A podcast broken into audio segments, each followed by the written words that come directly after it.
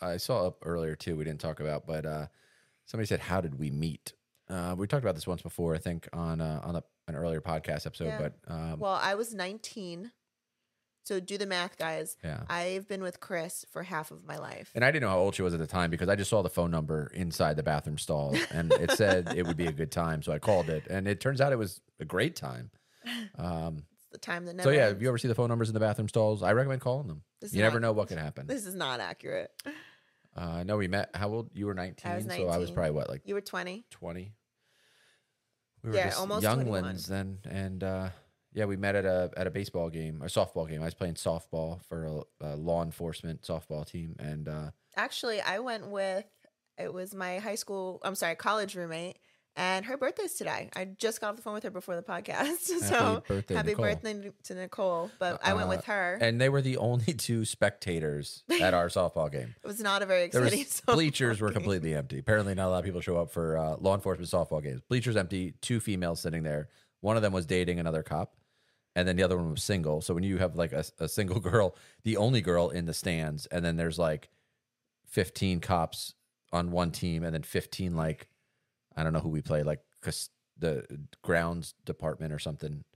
Uh, so everybody's like, I'm gonna date that girl in the bleachers, and I was like the only one who was They were just like, doing cartwheels and handstand walks to the bases. Like, they Yeah. looked like fools. Chris did nothing. um yeah so i was like i'm not gonna waste time just fighting everybody else over the same thing so then uh, our, my friend at the time was like hey i'm gonna go get some dinner with my girlfriend and the other girl do you want to come with us so i was like sure There was several of us that went out. It wasn't just the yeah a four couple of other guys us. heard that conversation were like i'm gonna go too i love applebee's i'll be we're gonna go That's not- friday yes, it was Friday. i love fridays i need that jack daniel sauce in my mouth i was like of course you do and so uh and then we yeah we went to dinner that night talked and then exchanged phone numbers and then the rest is history Yeah, yeah. We, uh I don't think we've really been apart ever since. It's crazy.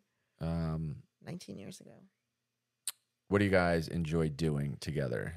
Top three things Top three. Oof. we enjoy doing together. Oh, work. Well, we're gonna keep this PG.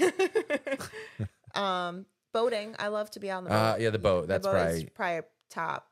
Yeah, going on the boat just to do absolutely nothing. Like just take the boat out, and park it, and sit on it and float. Yeah. Um, vacation. Traveling. Yeah, and work. I actually love working with Chris. Uh, Yeah, those might be my top three. Yeah, Yeah, I do like working. I like working, and I like I think some people just have that drive where they just Yeah. want to work all the time. It's also sexy, and that when Chris sat across from me when we like, well, we work first from met, home, so I don't have to put pants on. y- which so that's what is- she's referring to as being sexy. which is sexy.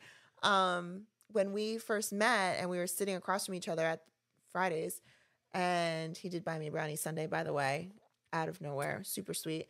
He um he was talking about like what he wanted to do with his career and the, all these things, where he's come from, what college he was going to, and I was like, wow, this guy actually like has his head on straight, and most guys don't.